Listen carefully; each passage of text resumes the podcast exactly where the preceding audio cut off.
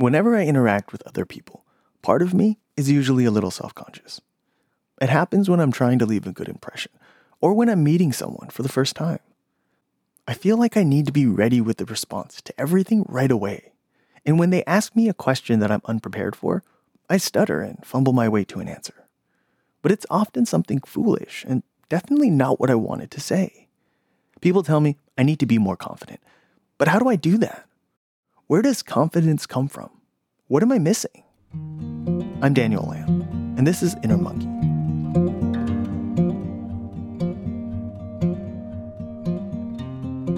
I want to believe in myself, and I want to feel confident, but I don't know how. Beliefs aren't something I know how to just turn on and off. So when people tell me to just believe in myself, I appreciate it, but that's not helpful. I already know that. Tell me how. What do I need to do to find the self-confidence others seem to have? No one seems to have a good answer to this. I think my confidence is a function of how my inner monkey defines who I am. It's hard to pin down exactly what his definition of me is, but I get the feeling that I'm logical, friendly, a good person, and a bunch of other positive traits. But am I really all of these things? He likes to think I'm logical, but am I logical all the time? No. I make rash, emotional decisions every day. He thinks of me as a good person, but I know I can be a jerk sometimes. Every trait he thinks I have has a counterexample. So why does my inner monkey still define me this way?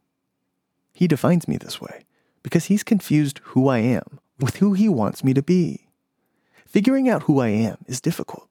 It requires that I look at myself honestly, which can get uncomfortable when I get to my less admirable qualities. But figuring out who I want to be is easy because it's like daydreaming, and that's something my inner monkey is really good at. He wants to skip right over the difficult part and straight to the daydream. The problem with this is it makes facing the truth about myself even harder to do because my inner monkey can't help but compare everything he sees in me to this idealized version of who he wishes I was. He can't help but notice that I don't quite measure up, and instead of inspiring him to make me a better person, it highlights all the ways in which I'm just not good enough, and this makes him feel even worse. How does he solve this problem? Well, it's not by bettering myself. That would require work, and my inner monkey is inherently lazy. He wants immediate gratification with minimal effort. So he goes full steam ahead towards the daydream and pretends that I'm already the person he wants me to be. This is the root of my problem. Because he's mixing up who I am with who he wants me to be, I start to develop an expectation of myself that's no longer grounded in reality. I start to expect that I should be something more than I actually am. And since this is all a lie, when eventually I encounter situations that force me to come face to face with the truth, I feel like everything about me is under attack. And this is the source of my anxiety and lack of self-confidence. My anxiety is caused by his fear of being confronted by reality. This week at work, an intern came to me for help on his project. I'm supposed to be knowledgeable and know what I'm doing, at least more so than an intern. But sometimes I get nervous and my mind blanks on questions I should have the answers for, and my inner monkey starts to worry. He's going to get the wrong impression of me. I'm actually really smart. I promise I really am. But the thing is, he didn't get the wrong impression of me. Everything I say or do is part of the very definition of who I am. And this includes getting flustered sometimes. Just because I may not like certain aspects of myself doesn't make them any less true.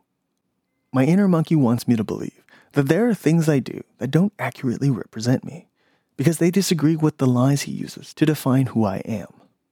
He'll make excuses and do whatever he can to not admit the truth. I knew the answer to that question. I'm smarter than him. I was just under pressure. Excuses like this are how he hides the truth from me. The truth is, I won't always have the answers to all of his questions, and that's okay.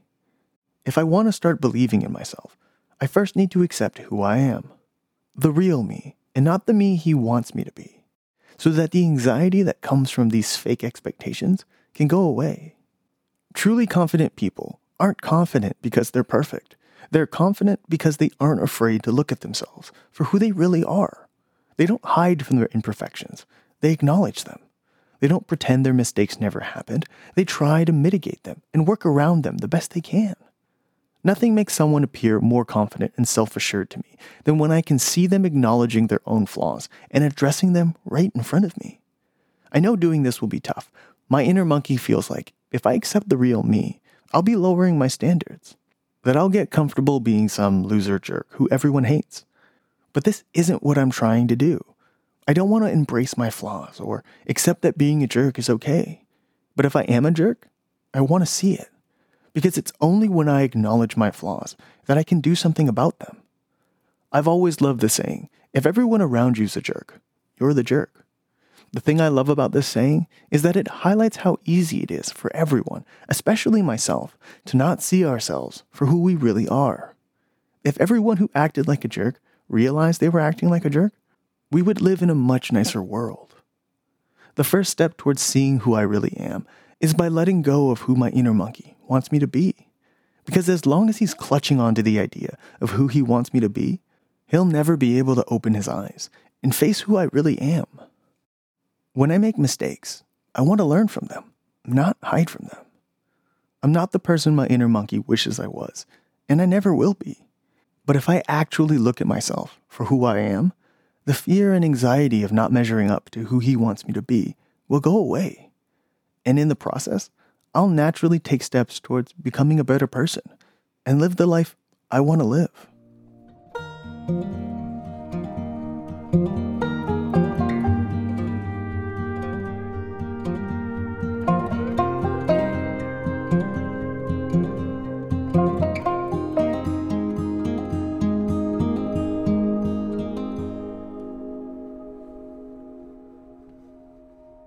Now when someone at work asks me a question that I don't know, but feel like I should know, I try to remind myself that it's okay.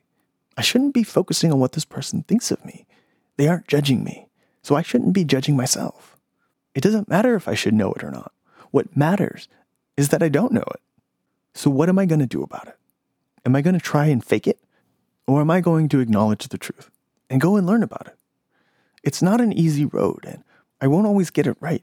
But the more I do this, the easier it becomes.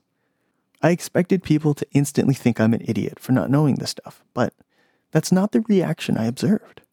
People seem unfazed by my seemingly dumb questions, and as long as I demonstrate an eagerness to learn, they seem happy to help. Which kind of makes sense. If I turn it around for a moment, I respect people who want to improve much more than the people who come off as know-it-alls. I'm much more forgiving of mistakes if I can see they're putting in the effort to improve themselves. And what better way is there of demonstrating that than to be honest? I can honestly say that I feel more confident now that I've let go of the pressure of trying to be someone I'm not. It's liberating on so many levels, and if you give this a try, I hope you'll experience something similar.